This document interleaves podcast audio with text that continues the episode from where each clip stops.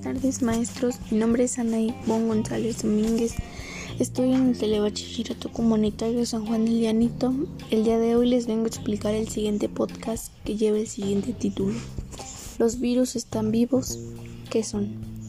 Puesto que la pandemia del coronavirus obliga a los países a tomar medidas de confiamiento inéditas y amenaza el crecimiento económico mundial porque los virus seguramente se explican mejor a través de unas cifras, cifras alucinantes.